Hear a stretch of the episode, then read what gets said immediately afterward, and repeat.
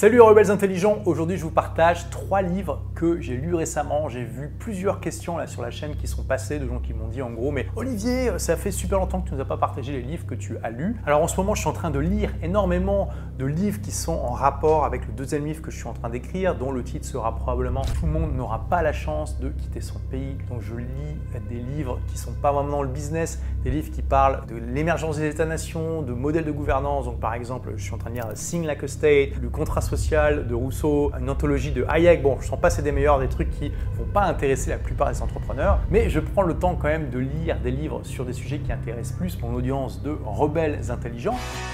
Et le premier livre que je vais te recommander, c'est Broken Money de Lynn Alden. J'espère que je prononce bien son nom. Et c'est un livre très intéressant dont l'auteur, l'autrice, je sais pas comment on dit, est très pro-Bitcoin. Donc elle elle part du principe que le, Bitcoin est très intéressant. Mais elle part pas du principe de manière religieuse, tu vois. Elle, essaie vraiment de démontrer pourquoi le Bitcoin est, euh, d'après elle, la monnaie du futur. Alors peut-être pas pour tout le monde, peut-être pas pour tous les pays, mais en tout cas pour une proportion non négligeable de la population. Et elle explique en fait d'où vient notre système monétaire actuel. Elle remonte euh, assez loin dans l'histoire et puis elle nous fait euh, rapidement euh, toutes les étapes de l'évolution de la monnaie et comment on en est arrivé à la monnaie qui existe aujourd'hui, qu'on appelle la monnaie fiduciaire, qui est juste de la monnaie de papier. Hein, il faut savoir qu'il n'y a pas si longtemps, la monnaie était appuyée par des métaux précieux, typiquement or et argent, et que donc par exemple si vous aviez un billet de 100 francs ou de 100 dollars, vous pouviez aller à la banque et demander l'équivalent en or ou en argent. Alors ça dépendait du pays, ça dépendait de l'époque, mais jusqu'à récemment c'était le cas. Aujourd'hui, bien sûr, il n'y a plus du tout d'équivalence et c'est juste du papier et ça repose sur la confiance que vous avez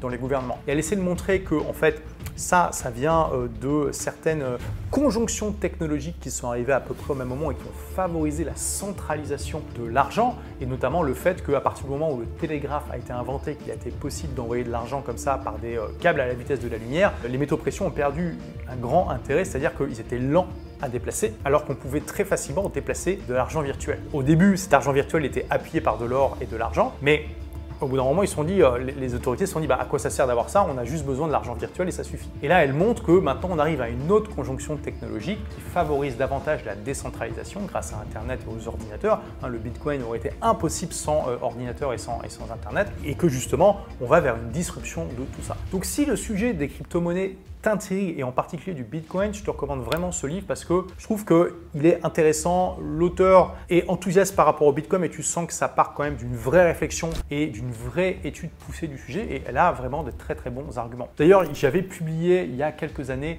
une vidéo sur les cryptos où euh, j'ai dit des choses avec lesquelles je suis plus d'accord aujourd'hui. J'ai dit notamment que euh, euh, les cryptos avaient quand même beaucoup de dangers d'être interdits par les gouvernements et ce genre de choses. Et c'est vrai, mais maintenant que j'ai beaucoup plus étudié la question, je vois quand même que euh, certaines cryptos vont être très résilientes par rapport à ça. Je pense notamment au Bitcoin et à l'Ethereum. Bon, je ne vais pas rentrer trop dans les détails, mais aujourd'hui, ma pensée a évolué et je pense que la plupart des gens devraient allouer, on va dire, 5% de leurs investissements dans les cryptos. Moi, ce que je fais, c'est que je mets dans Bitcoin et Ethereum. Après, à vous d'étudier la chose. Hein, ce n'est pas des conseils d'investissement. Je pense que la plupart des gens peuvent se permettre de perdre 5% de leur investissement, ce n'est pas la fin du monde. C'est un risque asymétrique parce que la plupart des gens peuvent se permettre de perdre 5% et tout l'argent que vous mettez dans les cryptos, il faut vous dire tout de suite que vous l'avez perdu. Comme ça, c'est clair, ça doit être de l'argent que vous pouvez perdre à 100% sans que ça vous mette en danger. Hein. C'est important. Donc il y a ce risque-là, vous perdez 5% de vos investissements, mais d'un autre côté, si ça monte, je pense que ça a le potentiel de faire x10 ou plus d'ici 10 ans, probablement plus. Donc c'est ce qu'on appelle un risque asymétrique. Si vous perdez, bah, vous perdez pas grand-chose,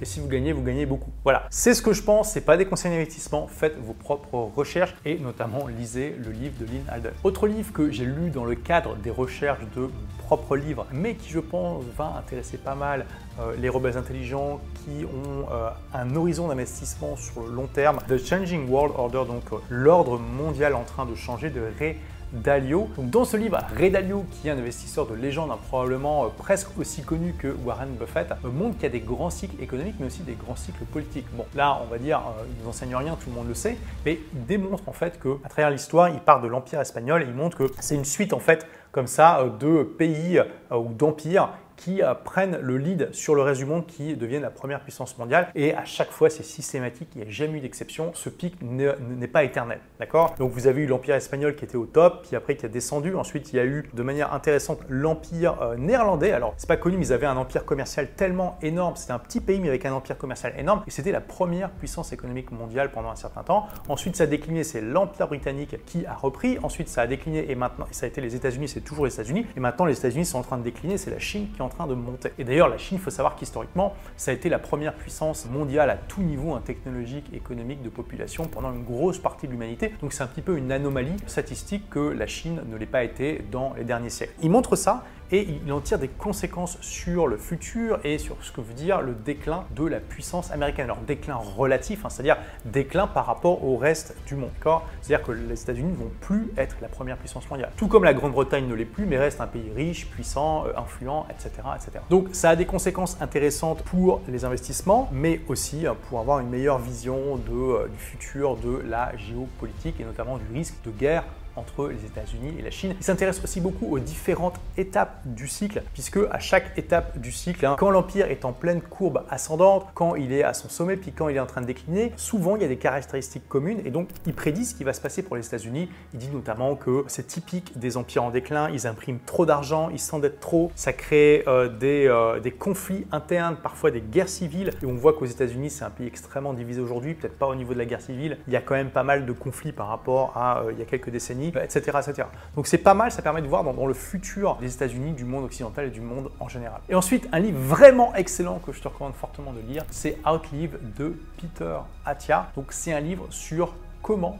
rester en bonne santé tout au long de sa vie et comment vivre plus longtemps tout en restant en bonne santé avec de l'énergie. J'ai lu énormément de livres sur le sujet et je peux te dire sans problème que c'est littéralement le meilleur livre que j'ai jamais lu là-dessus. Peter Attia, c'est un médecin spécialisé dans la longévité et il nous partage dans son livre eh bien, les meilleures stratégies pour prévenir les maladies et rester donc euh, en bonne santé avec de l'énergie, euh, etc. Tu vois par exemple, il a une démarche bête que j'avais jamais vu ailleurs dans d'autres livres. Il dit ok, on va regarder en gros hein, les 20% de causes qui créent 80% de mortalité. Et je vais vous montrer le meilleur de la science aujourd'hui pour prévenir ça. C'est tout bête, mais est-ce que ton médecin t'en a parlé? Est-ce qu'on t'a parlé de ça à l'école? Tu vois Non, c'est évident comme approche, mais la plupart des gens n'en parlent pas, la plupart des gens n'y pensent pas. Donc notamment, tu as comment te prévenir des cancers, te prévenir des maladies cardiovasculaires, euh, d'Alzheimer et ce genre de maladies extrêmement répandues qui causent l'écrasante majorité des morts. Il te donne aussi un aperçu des nouvelles technologies qui arrivent, parfois qui sont déjà disponibles pour optimiser ta longévité, ton énergie. Et en tant que rebelle intelligent et en tant qu'entrepreneur, si tu l'es déjà, c'est important. Bien faire attention à sa santé, de faire du sport, d'avoir la pêche, l'énergie, le moral, etc., etc.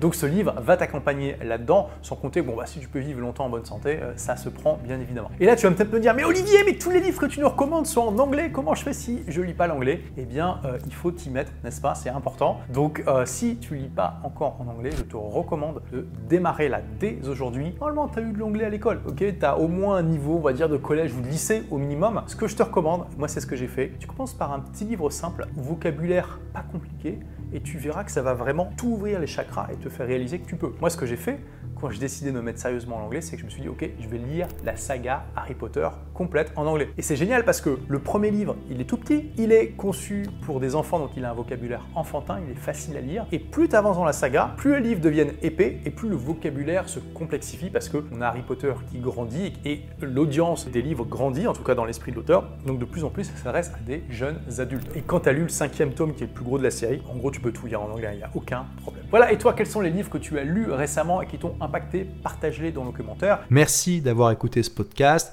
Si vous l'avez aimé, est-ce que je peux vous demander une petite faveur? Laissez un commentaire sur iTunes pour dire ce que vous appréciez dans le podcast tout simplement. Ça aidera d'autres rebelles intelligents comme vous à trouver le podcast et puis à être inspirés tous les jours ou presque par lui.